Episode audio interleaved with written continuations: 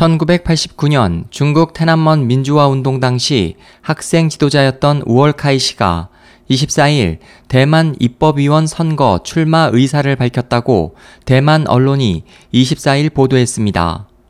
한 매체는 우월카이 씨와의 인터뷰를 인용해 그가 집권당인 국민당을 견제하고 빈부 격차가 심한 대만에서 인권, 환경, 사회 정의를 구현하기 위해 이번 결정을 했다며 세계에서 대만의 지위 향상을 위해 1949년 대만이 중국에서 분리된 후 국제적으로 긴장된 경쟁 관계로 알려진 양안 관계에 더 냉정하게 접근하겠다고 밝혔다고 전했습니다.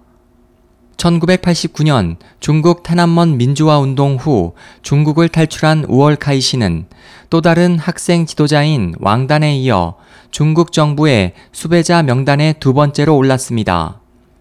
중국으로 돌아갈 수 없었던 그는 1996년 대만 여성과 결혼해 대만에 정착했습니다.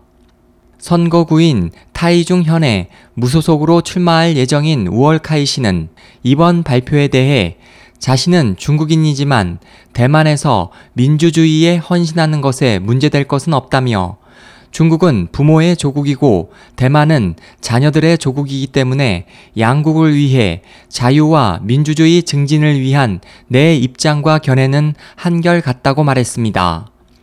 SOH 희망지성 국제방송 홍승일이었습니다.